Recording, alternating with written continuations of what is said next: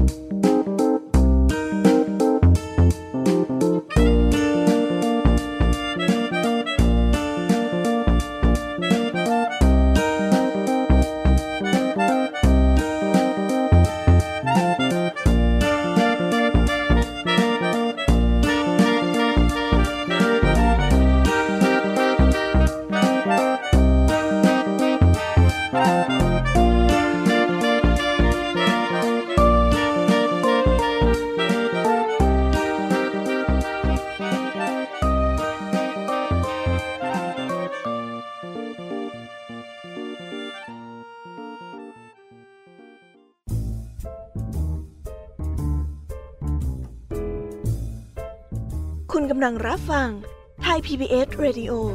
ต่อจากนี้ไปขอเชิญทุกท่าน รับฟังรายการ นิทานแสนสนุกสุดหันษา ที่รังสรรค์มาเพื่อน้องๆ ในรายการ Kiss Hour ค่ะ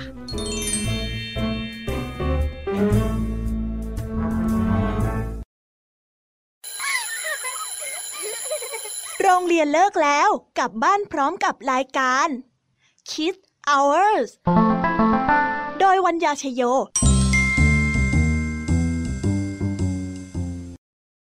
รา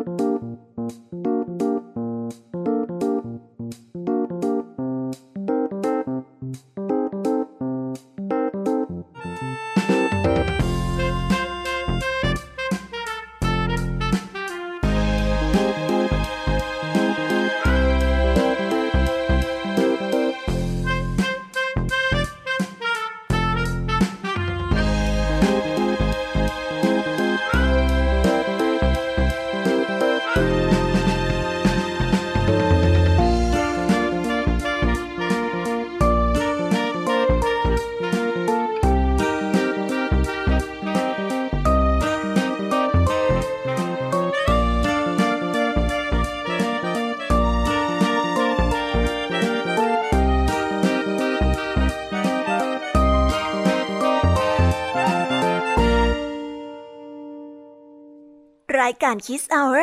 กลับมาพบน้องๆออีกแล้วจ้า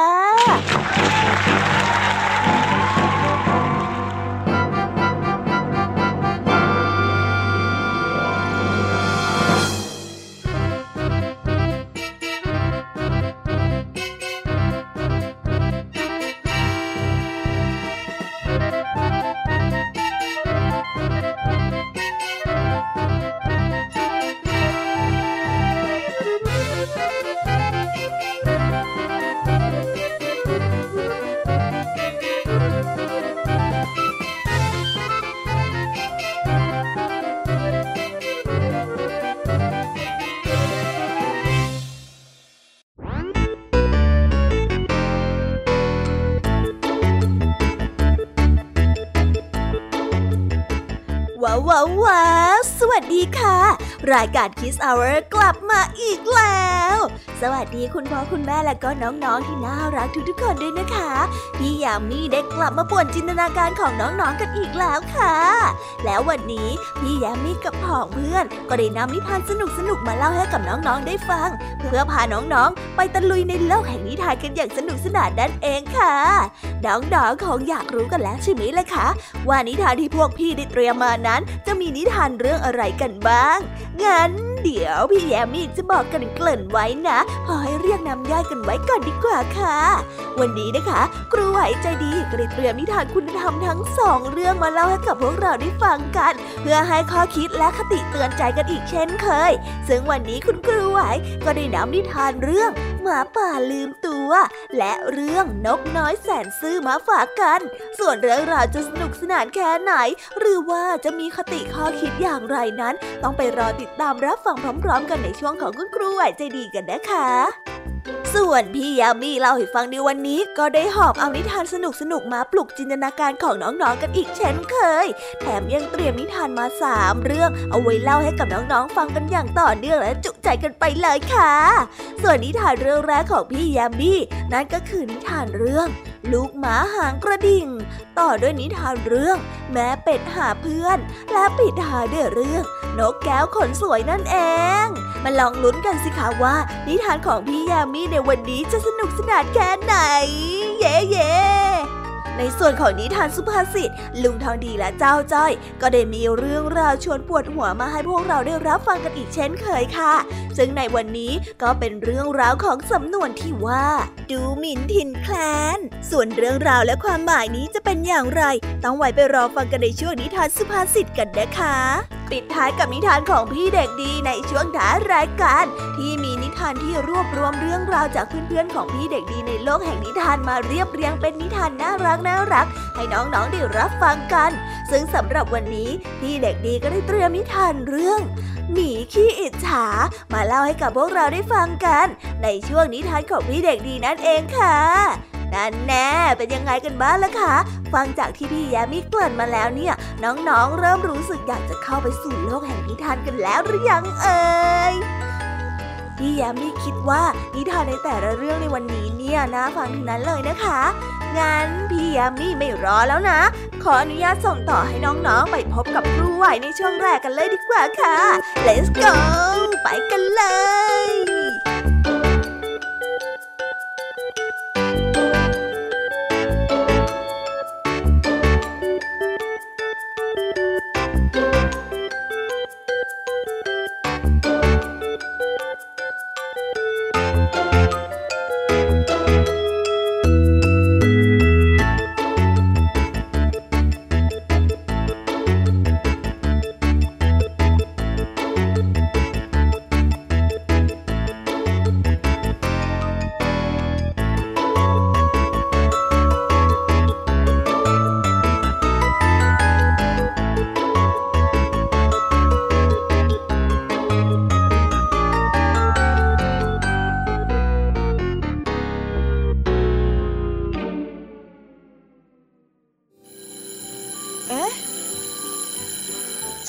ดังแล้ว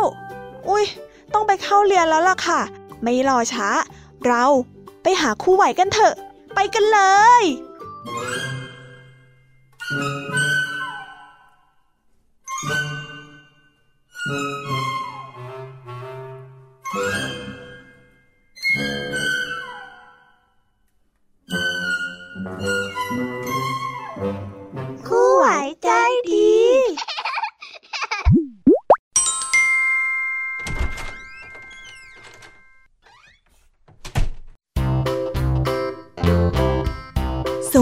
ค่ะเด็กๆ กลับมาพบกับคุณครูไหวกันอีกเช่นเคยนะคะ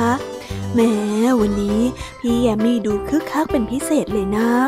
สงสัยว่าจะเตรียมนิทานมาเป็นพิเศษแน่ๆ แต่คุณครูไหวก็ไม่ยอมแพ้ค่ะ วันนี้คุณครูไหวก็มีนิทานสนุกๆมาเล่าให้กับเด็กๆ ได้ฟังเหมือนเช่นเคย ในตอนนี้เด็กๆ คงอยากฟังนิทานจากคุณครูไหวกันแล้วใช่ไหมล่ะ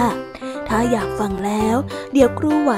จะพาไปพบกับนิทานที่แสนสนุกของคุณครูไหวกันเลยนะคะ ในนิทานเรื่องแรกของคุณครูไหวนี้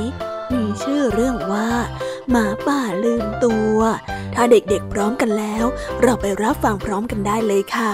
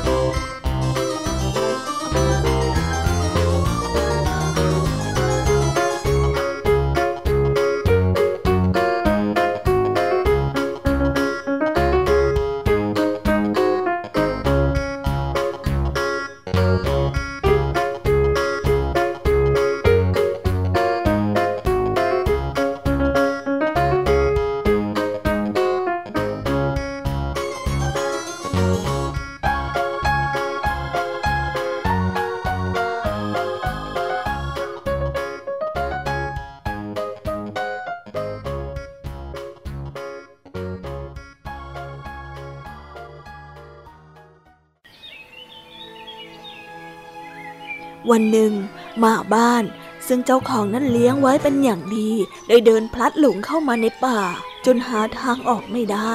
ก็ได้บังเอิญไปเจอกับหมาป่าตัวหนึ่งเข้า จึงได้ขอร้องให้ช่วยพามันนั้นกลับบ้านทีหมาป่าจึงได้เกิดความคิดขึ้นมาว่าการใช้ชีวิตในป่า ที่จะต้องล่าเนื้อเป็นอาหาร เพื่อที่จะประทังชีวิตไปวันๆเช่นนี้ทำให้มันทั้งน่าเบื่อและเหนื่อยหน่าย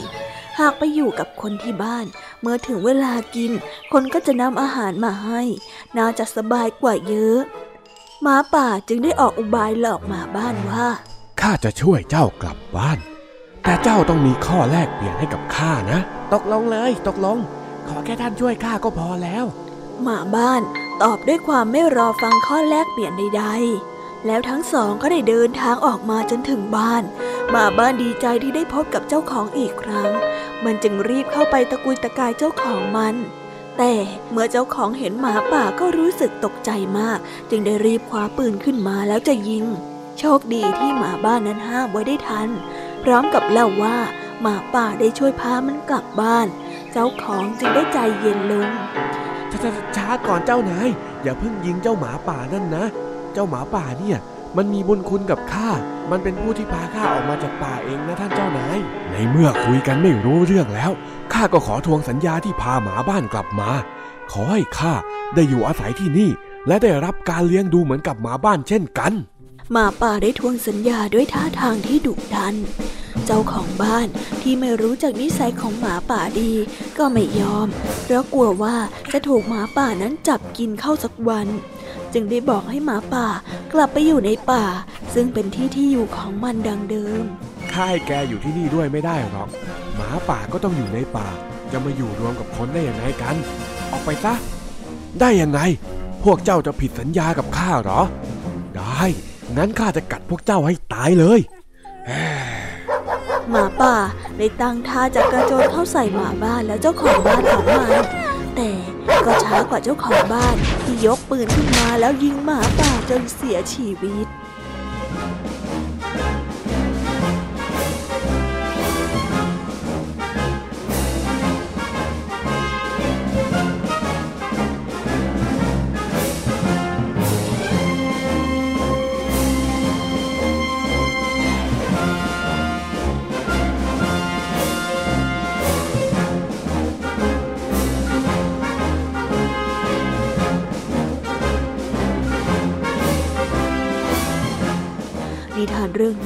สอนให้เรารู้ว่า ควรพอใจในสิ่งที่ตนเองเป็น และไม่ควรทะเยอทะยานเกินไป เพราะอาจจะนำภัยมาสู่ตนเองได้ในที่สุด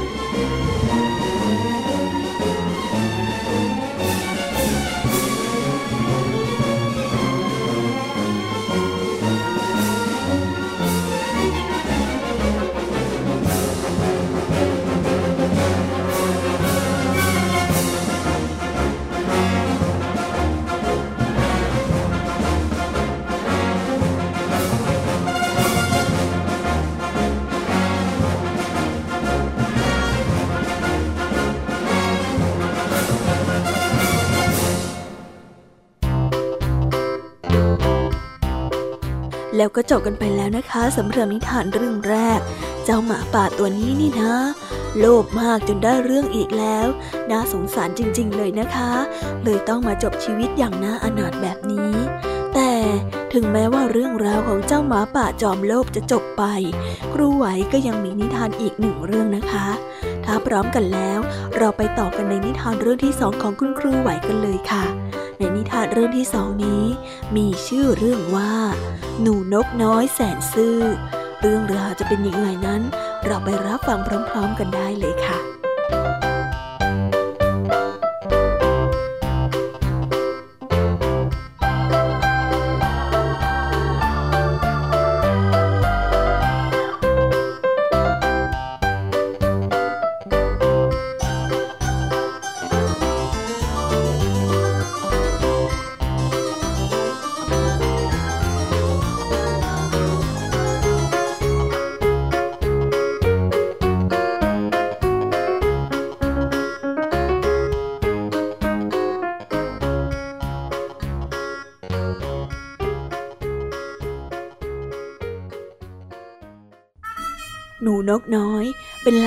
ป้าแก้ว ซึ่งได้อาศัยอยู่ในกระท่อมหลังเล็กๆ ที่กลางป่า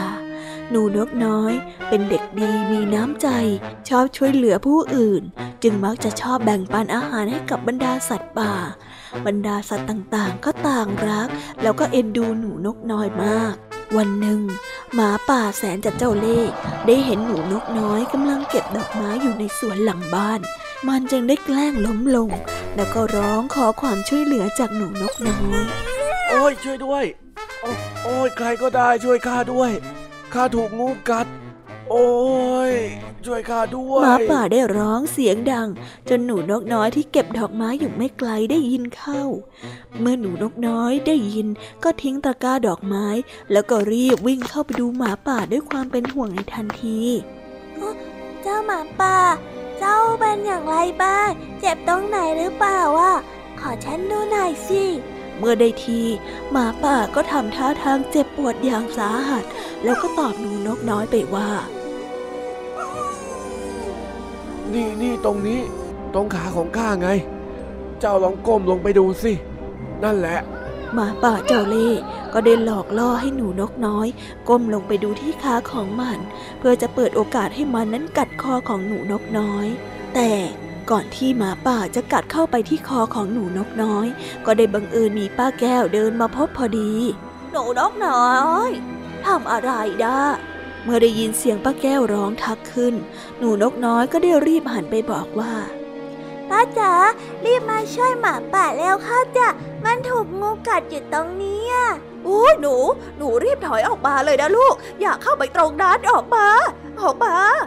ป้าแก้วได้บอกพร้อมกับดึงหนูน้อยออกมา เพราะว่ารู้ว่านั่นเป็นอุบายของหมาป่าแน่ๆหมาป่ากลัวว่าป้าแก้วจะทำร้าย จึงได้รีบลุกแล้วก็วิ่งหนีเข้าป่าไป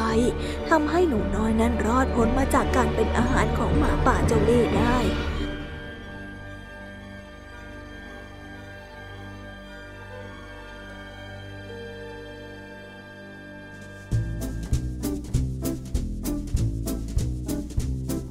นิทานเรื่องนี้ก็ได้สอนให้เรารู้ว่า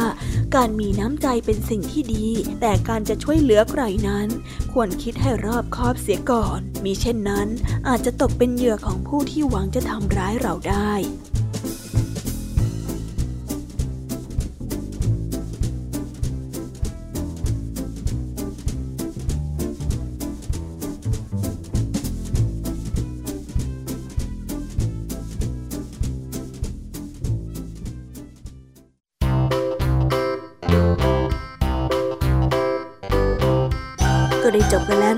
สำหรับนิทานทั้งสองเรื่องของคุณครูไหว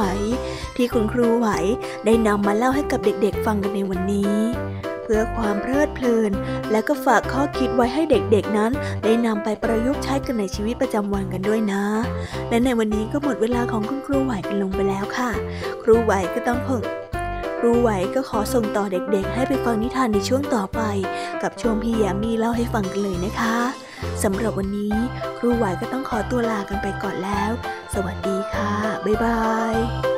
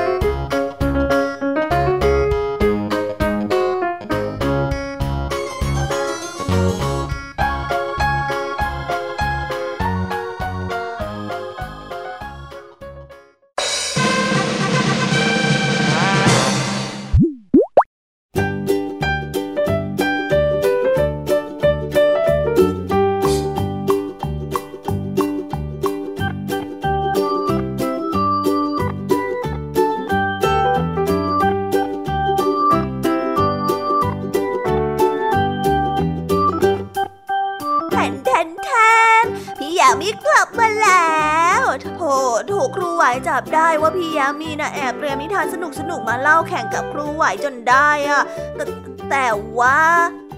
กลัวที่ไหนกันล่ะคะ พี่ยามีขอสู้ตายค่ะ วันนี้นะคะพี่ยามีได้นำนิทานหลากหลายเรื่องราวมากมายข้อคิด มาเล่าให้กับน้องๆได้ฟังกันอย่างจุใจกันเลยทีเดียวค่ะ ถ้าน้องๆพร้อมกันแล้ว พี่ยามียังไม่พร้อมค่ะ แปว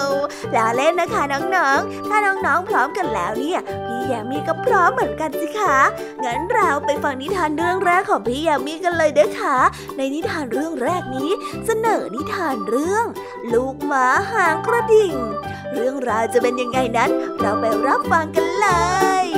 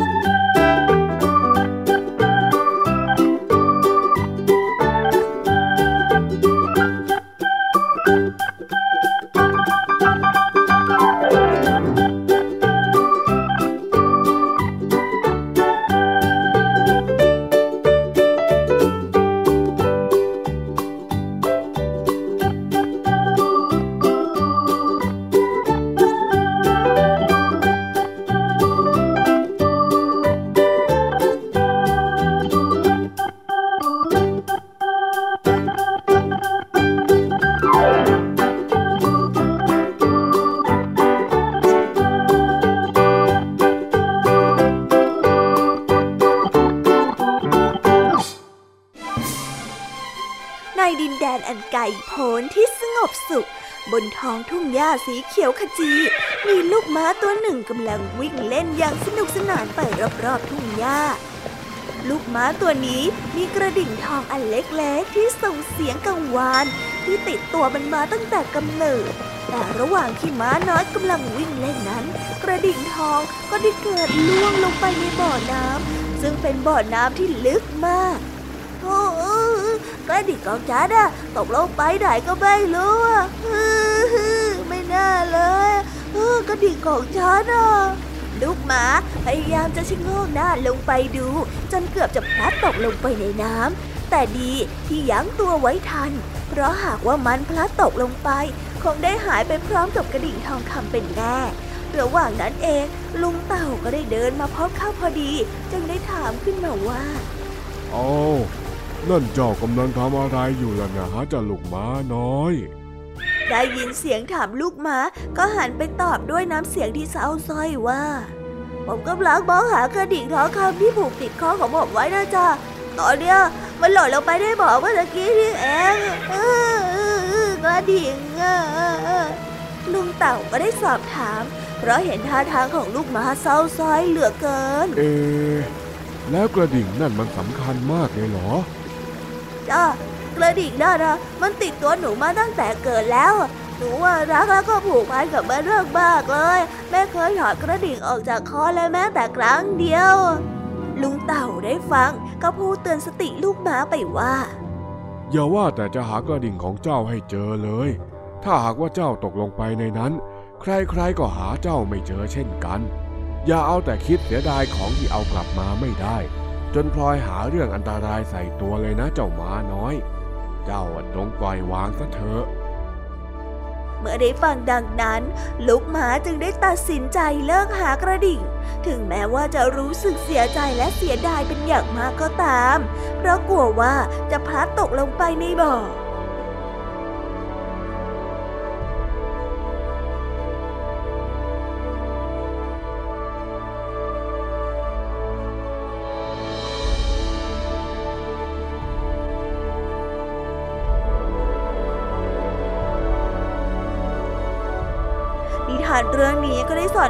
รู้ว่าอย่าเสี่ยงอันตรายเพื่อที่จะได้เพียงแค่สิ่งเล็กน้อยกลับคืนมา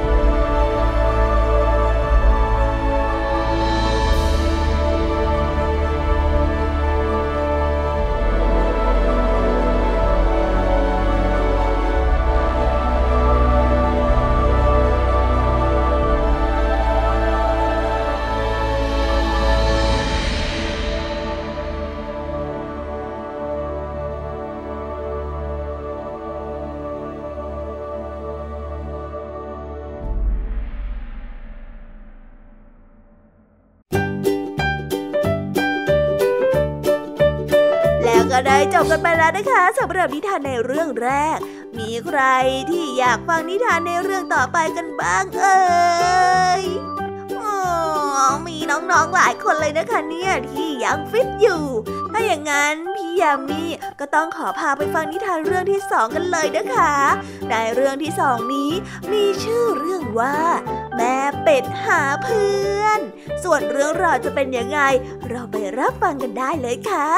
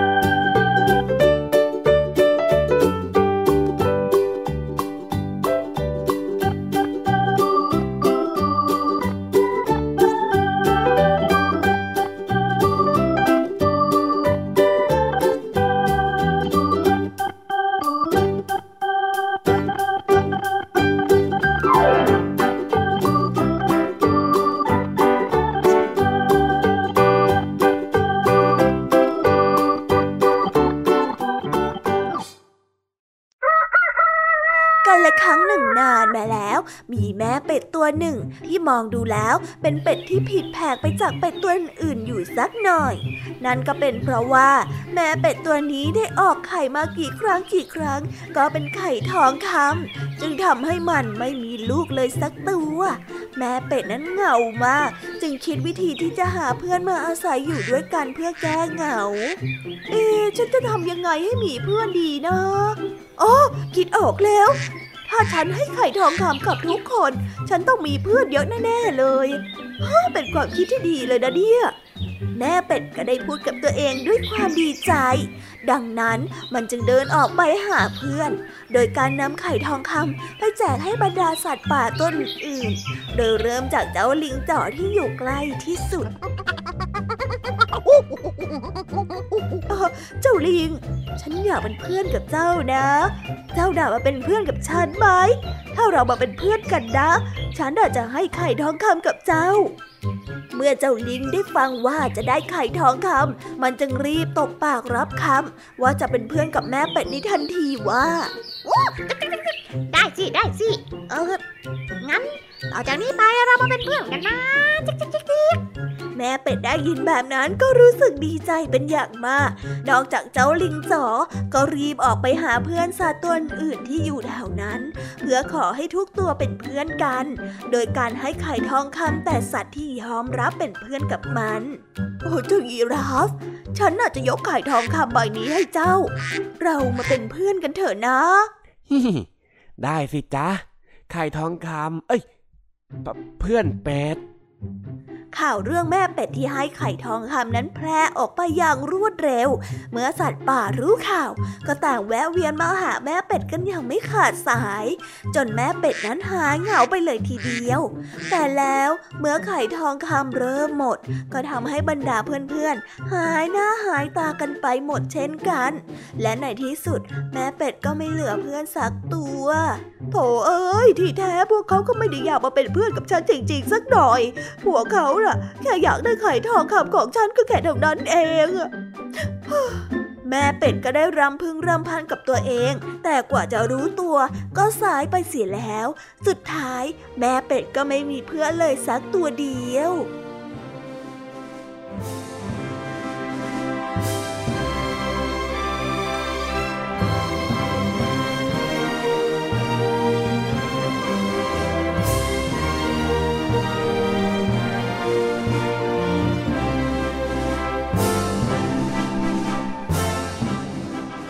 ทานเรื่องนี้ก็ได้สอนให้เรารู้ว่า การคบเพื่อนต้องคบด้วยความจริงใจ ไม่ใช่น้ำสิ่งของมาแจกจ่าย เพื่อที่จะได้เป็นเพื่อน เพราะถ้าของเหล่านั้นหมดไป ก็จะทำให้เพื่อนนั้นห่างหายไปจากเราได้ด้วยเช่นกัน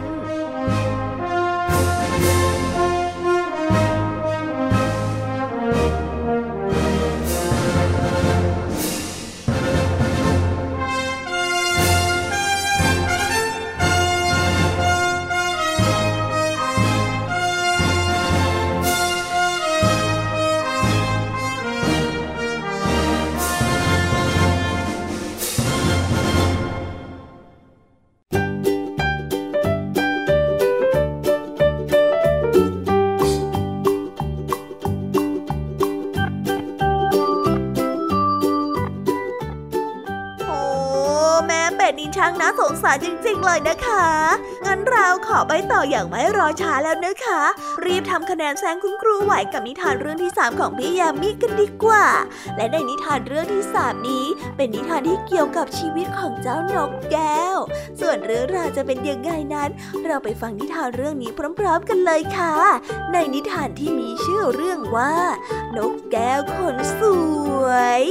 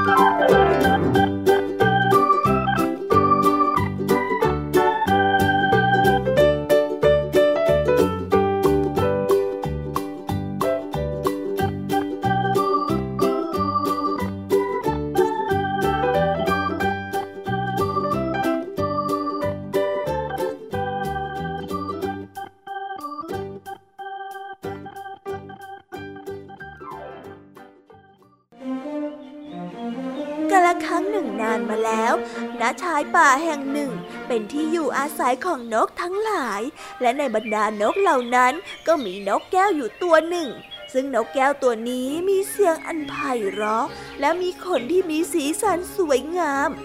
วันๆมันจึงเอาแต่ร้องเพลง และทำความสะอาดขนของตน เพื่อให้สวยงามกว่านกตัวอื่นฮฮฮฮฮฮฮฮวันนี้ นกแก้วก็ยังเอาแต่ซ้อมร้องเพลงและก็ดูแลขน ดังนั้นมันจึงเป็นนกแก้วที่แสนจะขี้เกียจไม่ยอมออกไปหาอาหาร และคอยแต่จะให้แม่ของตนนั้นออกไปหามาให้ วันหนึ่ง ขณะที่นกแก้วกำลังร้องเพลงอยู่นั้น ก็ได้มีอีกาบินมาเกาะกิ่งไม้ใกล้ๆหลังของมัน แล้วก็พูดขึ้นมาว่า นี่นี่เจ้านกแก้ว แกไม่ออกไปหาอาหารที่ไหนมั่งหรือ นกแก้วได้หยุดร้องเพลง แล้วก็ตอบอีกาไปว่าทำไมข้าจะต้องไป ยังไงซะ แม่ของข้าก็จะหาอาหารมาให้อยู่แล้วอะอีกาได้ฟังแล้วก็รู้สึกไม่เห็นด้วย มันจึงตอบไปว่า วันวันๆ ข้าไม่เห็นแกจะบินออกไปไหนเลย ระวังปีกของเจ้าจะอ่อนแรงจนบินไม่ได้นะ นกแก้วได้ยินดังนั้นก็หันไปตอบทันทีว่าข้าจะเป็นนกยังไงข้าก็บินได้ ไม่เห็นจะต้องออกไปบินตอนนี้ให้เสียเวลาเลย สู้ฝึกร้องเพลงให้เสียงของข้าเนี่ยไพเราะขึ้นทุกวัน และก็ดูแลขนให้สวยงามยังจะดีกว่าฮะอีกาได้ฟังดังนั้นก็ได้ตอบกลับไปว่า ใช่แล้ว ขนของเจ้าช่างสวยงาม เสียงของเจ้าก็ช่างไพเราะ แล้วเจ้าจะบินเก่งได้อย่างข้าหรือเปล่าล่ะ ยังไม่ทันสิ้นเสียงของอีกา ก็ได้มีเสียงปืนของพวกนายพรานดังขึ้นททั้งอีกาและนกตัวอื่นๆ ก็ต่างรีบบินหนี เหลือแต่เพียงนกแก้วตัวเดียวเท่านั้น ที่ยังบินช้ากว่านกตัวอื่นๆ เพราะปีกของมันไม่แข็งแรง เนื่องจากไม่ได้บินมานานแสนนาน มันจึงได้เป็นนกตัวเดียวที่ถูกนายพรานนั้นยิง แล้วก็จับไปได้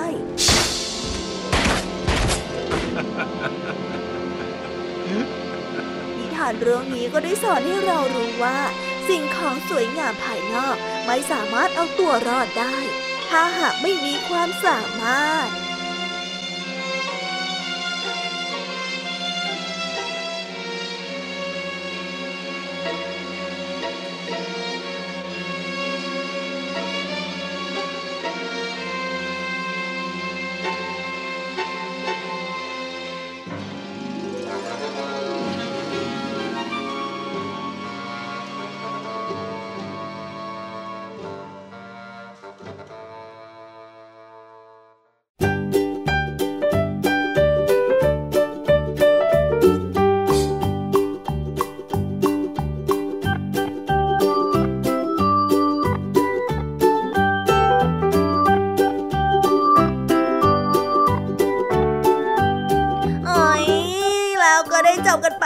คะสำหรับนิทานเรื่องที่สามของพี่ยามีเป็นยังไงกันบ้างล่ะคะ วันนี้พี่ยามีพอจะสู้กับนิทานช่วงครูไหวได้หรือเปล่าเอ่ยสูสีกันบ้างไหมเนี่ย แต่ไม่รู้ว่าจะสู้ได้หรือไม่ได้ พี่ยามีก็ดีใจที่เห็นน้องๆมีรอยยิ้ม และตั้งใจฟังนิทานที่พี่ยามีนำมาเล่าให้ฟังนะคะ และสำหรับวันนี้ก็หมดเวลาในช่วงของพี่ยามีเล่าให้ฟังกันไปแล้ว ก็คงต้องส่งต่อน้องๆ ให้ไปสู่ช่วงนิทานสุภาษิตถ้าพร้อมกันแล้ว งั้นเราไปในช่วงต่อไปกันเลยนะคะ เพราะว่าตอนนี้เนี่ยลุงทองดีกับเจ้าจ้อย ได้มารอน้องๆอยู่แล้วล่ะค่ะ งั้นเราไปหา งั้นเราไปหาลุงทองดีกับเจ้าจอยกันเลย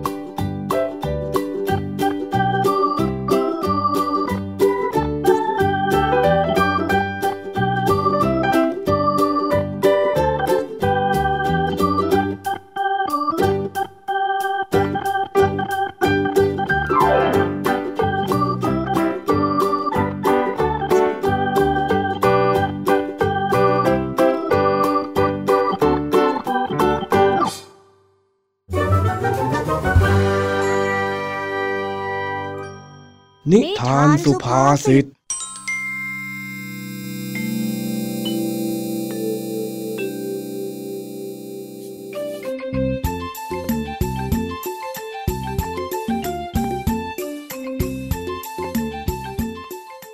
ือลุงน้องดี ลุงเก็บเงินทองของบ้านเราไว้ตรงไหนอะจ๊ะจ้อยอะจะเอาไปอวดไอ้ดำมัน เออ เดี๋ยวนะเดี๋ยวนะ นี่ไปโดนอะไรมานะฮะ ทำไมถึงได้โกรธฉุนเฉียวขนาดนี้ล่ะเจ้าจ้อย ก็ไอ้ดำนะเซ มันว่าจ้อย ว่าบ้านเราจนไม่มีตังค์ที่จะซื้อของเล่นดีๆ เหมือนมัน มันมาดูถูกบ้านเราเลยนะ เดี๋ยวเดี๋ยวเดี๋ยว บ้านเราก็ไม่ได้จนขนาดนั้น แล้วอีกอย่าง บ้านไอ้เจ้าดำมันก็ไม่เห็นจะรวยอะไรเลย มันมีปาก มันก็พูดไปเรื่อย เองจะไปโกรธทำไมล่ะเจ้าจ้อย ใจเย็นๆลูกใจเย็นไม่จ้อยไม่เย็นอะไรทั้งนั้นน่ะ มันดูถูกหมุนถิ่นแทนจ้อย จ้อยไม่ยอมหรอกๆฮะตะกี้เองพูดว่าดู ดูอะไรนะ ดูถูกหมุนถิ่นแทนไงล่ะลุง ลุงนี่ไม่เข้าใจสำนวนไทยอีกแล้ว แม่ไอ้จ้อย มันต้องใช้คำว่า ดูหมิ่นถิ่นแคลนต่างหากแล้ว นั่นแหละ ดูหมิ่นถิ่นแคลนก็ได้ มันพูดว่าอะไรจ้อยก็โกรธทั้งนั้นแหละ มานี่มานี่ มานั่งใจเย็นๆก่อน และรู้ไหมว่าดูหมิ่นถิ่นแคลนเนี่ย มันแปลว่าอะไร รู้จ้ะมันแปลว่า คนที่มาดูถูกว่าบ้านเราจนยังไงล่ะ ไม่ใช่ไม่ใช่ มันไม่ใช่อย่างนั้นซะทีเดียว ดูหมิ่นถิ่นแคลนเนี่ย มันแปลว่า การดูถูกฐานะของคนอื่น ด้วยการเหยียดหยามต่างหาก และถ้าเรารู้ว่า ฐานะเราเองก็ไม่ได้แย่ขนาดนั้น แล้วเราจะไปคิดไปโกรธกับคำดูหมิ่นเหล่านั้นทำไมล่ะไอ้จ้อย ไหนอะลุงเก็บเงินไว้ตรงไหนอะจ้อยจะเอาไปให้มันดูเดี๋ยวนี้แหละอะเอาเงินไปให้ แล้วยังไงต่อ เอาไปให้เขาดูแล้วเองจะทำยังไงต่อไหนบอกลุงสิเออจ้อยก็ไม่รู้เหมือนกันจ้ะอืม งั้นมานี่ เดี๋ยวลุงจะเล่าอะไรให้ฟังเพื่อว่าจะได้ใจเย็นๆ ลดความวู่วามลงมาบ้าง กาละครั้งหนึ่ง มีนกนิสัยไม่ดีตัวหนึ่ง ชอบพูดจาว่าร้ายให้กับสัตว์อื่นๆ เหยียดหยามดูหมิ่นคนอื่นไปทั่ว ไม่ว่ามันจะบินไปทางไหน ไปพบไปเจอกับใคร มันก็มักจะว่ากล่าวคนอื่น ว่าไม่ดีเท่ากับตัวมัน พอมันบินไปเจอเต่า มันก็ว่าเจ้าเต่าเนี่ยคลานช้าต่วมเตี้ยม เสียเวลา บินไปเจอกับวัว ก็หาว่าวัวเนี่ยตัวใหญ่ลุ่มล่าม บินไปเจอมด ก็ว่าเจ้ามดตัวเล็กไร้ประโยชน์ บินไปเจอเจ้ากบ ก็หาว่าเจ้ากบเนี่ยมีเสียงร้องที่อับปลักเจ้านกตัวนี้ เลยไม่เป็นที่ชื่นชอบของสัตว์ตัวใดในบริเวณนั้นเลย แล้วอยู่มาวันหนึ่งเจ้านกก็บินไปติดกับดักที่มนุษย์วางไว้ที่กลางนาเข้า มันติดอยู่แบบนั้นและบินไปไหนไม่ได้ บังเอิญเจ้าเต่าเดินผ่านมา เจ้านกก็จึงร้องขอความช่วยเหลือ แต่เต่าตอบมาว่า ตัวเต่าเองน่ะ เดินช้า เดินได้ไม่เร็วทันใจของเจ้านกหรอก เจ้านกควรจะไปให้คนอื่นช่วย แล้วเจ้าเต่าก็เดินลับตาไป สักพัก วัวเดินมา เจ้านกเจอเข้า ก็เลยร้องขอให้ช่วยอีก แต่เจ้าวัวก็ตอบปฏิเสธ เพราะว่าเจ้าวัวเนี่ยมันตัวใหญ่ลุ่มล่าม จะให้ช่วยแกะกับดักอันนิดเดียวนี่ก็คงช่วยไม่ได้ เจ้าวัวก็เลยตอบปฏิเสธแล้วหนีไปอีกหนึ่งตัว เจ้านกก็เลยยังไม่ได้รับความช่วยเหลือ สักพักมีฝูงมด เดินมา นกจึงร้องขอความช่วยเหลืออีกรอบ แต่พวกมดก็ตอบว่า ข้ามันตัวเล็กไร้ประโยชน์เกินไป คงช่วยอะไรไม่ได้หรอก แล้วมดก็เดินผ่านไป นกน้อยที่ติดกับดักก็เริ่มจะถอดใจยอมแพ้กับชะตาชีวิต แต่พอตกดึก เจ้ากบก็ออกมากระโดดโลดเต้นแถวนั้น ด้วยความหวัง เจ้านกจึงร้องขอความช่วยเหลือ และขอโทษที่เคยบอกว่ากบมีน้ำเสียงที่อับปลักษณ์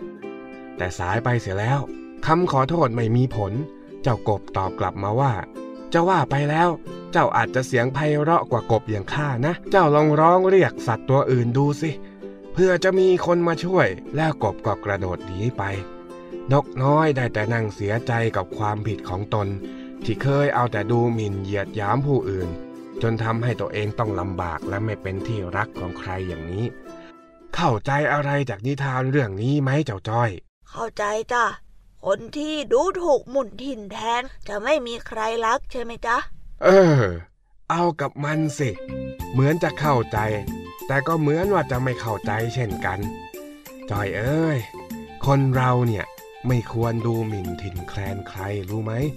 และคนที่ทำแบบเนี้ยก็จะไม่มีใครรัก ดูอย่างไอ้ดำที่มันมาว่าเอง เองโกรธมัน เดี๋ยวมันก็ไปว่าคนอื่น แล้วคนอื่นก็จะโกรธมันเหมือนกัน สุดท้ายมันก็จะไม่มีใครครบ ต้องเล่นคนเดียว ทีนี้เองยังจะเอาเงินไปอวดมันอยู่ไหม เอาจ้ะ แต่จ้อยจะไม่เอาไปอวดไอ้ดำแล้วจ้อยอะจะเอาไปซื้อน้ำแข็งใสหวานหวานๆกิน เพื่อให้จ้อยใจเย็นลงดีกว่า ขอตั้งหน่อยนะลงทางดีนานาจ้อยจะเอาไปซื้อน้ำแข็งใส เออ เอาเอาเอาไป เอาเอาเงินไป ซื้อมาเผื่อลุงด้วยก็แล้วกัน อากาศมันร้อนดีจริง ๆ ไม่รู้ว่าฝนจะตกอีกหรือเปล่าเนี่ยวันนี้เอ้ยไปรีบไปรีบมานะ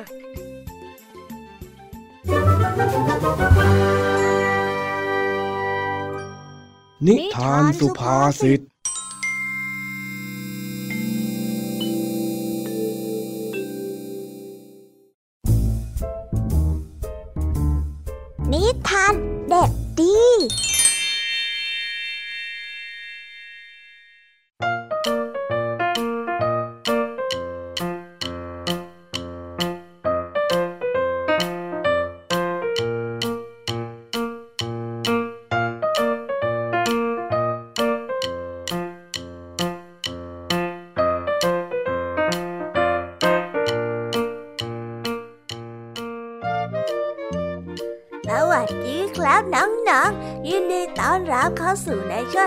แสนสนุกย้อนท้ายรายการกับพี่เด็กดีอีกเช่นเคยนะ ในช่วงนี้พี่เด็กดีก็ได้นำเรื่องราวของเพื่อนๆในโลกแห่งนิทานที่เต็มไปด้วยความสดใสและน่ารักมาเล่าให้กับน้องๆได้ฟังกันนั่นเองและนิทานที่พี่เด็กดีเตรียมมาในวันนี้ มีชื่อเรื่องว่ามีขี้อิจฉา ถ้าหากว่าพร้อมกันแล้วงั้นเราไปตะลุยในโลกแห่งนิทานกันเลย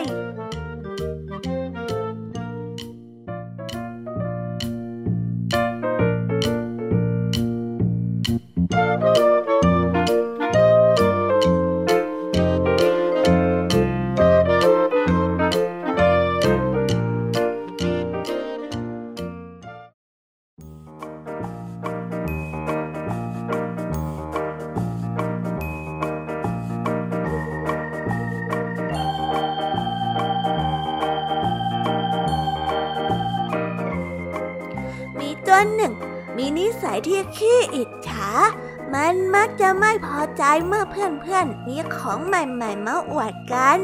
วันหนึ่งในกลุ่มเพื่อน ซึ่งมีหมี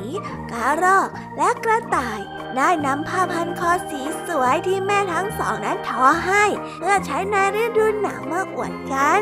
มีแต่หมีที่ยังไม่มีผ้าพันคอเลย ด้วยความอิจฉาเพื่อนหมีจึงได้พูดขึ้นมาว่าโธ่ฉันก็มีเหมือนกัน สีเหมือนของกระรอกเลย แต่ด้วยความที่กระรอกและกระต่ายรู้นิสัยของหมีดี จึงได้ถามขึ้นมาว่า ไหนน่ะทำไมถึงไม่เอามาให้พวกเราดูบ้างอะกระต่ายก็ได้สอบถามออกไป หมีจึงรีบตอบกลับไปว่าโอ้เอ่อวันนี้ลืมเอามาน่ะ เดี๋ยวพรุ่งนี้จะเอามาให้ดูนะ หลังจากนั้นทั้งสามตัวก็แยกย้ายกัน มีได้ครุ่นคิดเป็นการใหญ่ว่าจะหาผ้าพันคอที่ไหนมาอวดเพื่อนๆ คิดไปคิดมาอยู่หลายรอบ ในที่สุดก็คิดจะขโมยผ้าพันคอของเจ้ากระรอกมาเป็นของมัน หมีจึงได้แอบเข้าไปขโมยตอนที่กระรอกนั้นหลับเช้าวันรุ่งขึ้น หมีก็ได้รีบนำผ้าพันคอมาให้กระต่ายดูทันใดนั้นเองกระรอกก็ได้วิ่งระหืดกระหอบเข้ามาแล้วก็พูดว่า โอ้โอ้โอ้โอ้โอ้โอ้แย่แล้วแย่แล้วผ้าพันคอของฉันไปหายไปไหนก็ไม่รู้อะเมื่อวานตอนกลับบ้านอะ ฉันเอาตากไว้ที่เรา แต่วันนี้พอตื่นขึ้นมาฉันไม่เห็นมันแล้วอันไปไหนก็ไม่รู้อะผ้าพันคอแม่ฉันถากให้ด้วยอะกระต่ายจึงได้พูดขึ้นมาว่าอ้ยน่าเสียดายแย่เลยอะ อนนั้นเองกระรอกก็ได้สังเกตเห็นว่าที่คอของหมีนั้นมีผ้าพันคออยู่ ซึ่งกระรอกก็รู้ขึ้นมาทันทีว่านั่นเป็นผ้าพันคอของตนจึงได้ทวงคืนไปว่านั่นมาผ้าพันคอของฉันดิเอาคืนมานะเอาคืนมานั่นมาผ้าพันคอของฉันอะเจ้าหมีได้ยินแบบนั้น ก็ได้รีบจับผ้าพันคอไว้แน่นแล้วไม่ยอมคืนพร้อมกับพูดขึ้นมาว่า นี่มันผ้าพันคอของฉันต่างหาก นั่นมันเป็นของฉันนะเอาคืนมาเออแม่ฉันถากให้นะ เอาคืนมา ไม่คืน นี่มันของฉัน นายอย่ามามั่ว แล้วกระรอกกับหมีก็ได้เริ่มทะเลาะกันการใหญ่ เริ่มทะเลาะกันใหญ่โตขึ้นเรื่อยๆเรื่อยๆจนกระต่ายที่เป็นคนกลางนั้นต้องเข้ามาห้ามปรามกระต่ายรู้ว่าเจ้าหมีนั้นต้องขโมยกระรอกมาแน่ๆ จึงได้ปลอบกระรอกไปว่าให้เจ้าหมีมันไปเถอะนะกาวรอก แล้วเราก็จำมาไว้ว่า เขาน่ะมีนิสัยที่ขี้ขโมย ต่อไปเนี้ย เราจะได้ไม่ต้องมาคบกับหมีอีกยังไงล่ะ จากนั้นด้วยนิสัยที่ขี้อิจฉากับขี้ขโมยของหมี หมีก็ไม่มีใครคบหาเป็นเพื่อนอีกเลย นิทานเรื่องนี้ก็ได้สอนให้เรารู้ว่า คนที่นิสัยไม่ดีย่อมไม่มีใครคบหาเป็นเพื่อน แล้วก็จบกันไปแล้วนะครับสำหรับนิทานของพี่เด็กดีที่พี่เด็กดีนั้นได้เตรียมมาเล่าให้กับน้องๆฟังกันในวันนี้เป็นยังไงกันบ้างล่ะครับ สนุกกันไหมเอ่ยถ้าเด็กๆแล้วก็น้องๆสนุกเนี่ยงั้นเอาไว้ครั้งหน้าพี่เด็กดีจะเตรียมนิทานที่แสนสนุกแบบนี้มาฝากกันเองนะครับ แต่สำหรับวันนี้พี่เด็กดีต้องขอตัวลากันไปก่อนแล้ว ไว้พบกันใหม่นะสวัสดีครับบ๊ายบาย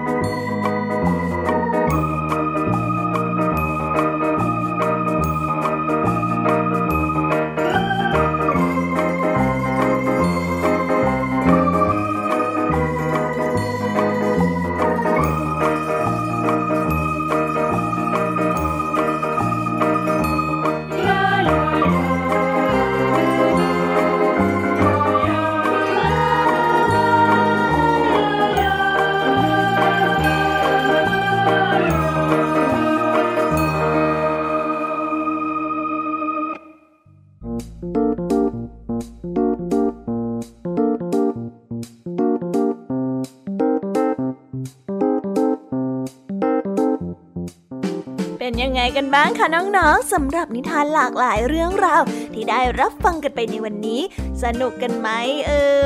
ยหลากหลายเรื่องราวที่ได้นำมาเนี่ย บางเรื่องก็มีข้อคิดสะกิดใจ บางเรื่องก็ให้ความสนุกสนานและก็เพลิดเพลิน แล้วแต่ว่าน้องๆ จะฟังแล้วเห็นความสนุกในแง่มุมไหน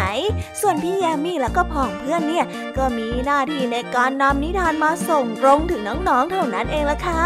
และวันนี้นะคะ เราก็ได้ฟังนิทานกันมาจนถึงเวลาที่กำลังจะหมดลงอีกแล้วค่ะ ใครที่ฟังไม่ทัน หรือว่าฟังไม่ครบเนี่ย ก็สามารถไปย้อนฟังกันได้ที่เว็บไซต์ไทย PBS Radio นะคะ หรือแอปพลิเคชันไทย PBS Radio ได้นะถึงเวลาต้องกล่าวคำลาแล้วอะ พี่ยามีต้องคิดถึงน้องๆอีกแน่เลย แต่ไม่ต้องห่วงนะคะน้องๆ พี่ยามีขอสัญญาว่า เราจะกลับมาพบกันใหม่ พร้อมกับนิทานที่แสนสนุกแบบนี้กันอีกแน่นอนค่ะ น้องๆอย่าลืมนำข้อคิดดีๆ ที่ได้จากการรับฟังนิทานแสนสนุกของครูไหว พี่ยามีลุงทองดี และนิทานจากพี่เด็กดีในวันนี้ไปใช้กันด้วยนะคะเด็กๆ เอาไว้พบกันใหม่ในวันพรุ่งนี้นะสำหรับวันนี้พ ยามีและรายการ Kiss Hour ก็ต้องขอตัวลากันไปก่อนแล้วล่ะค่ะ สวัสดีค่ะ บ๊ายบาย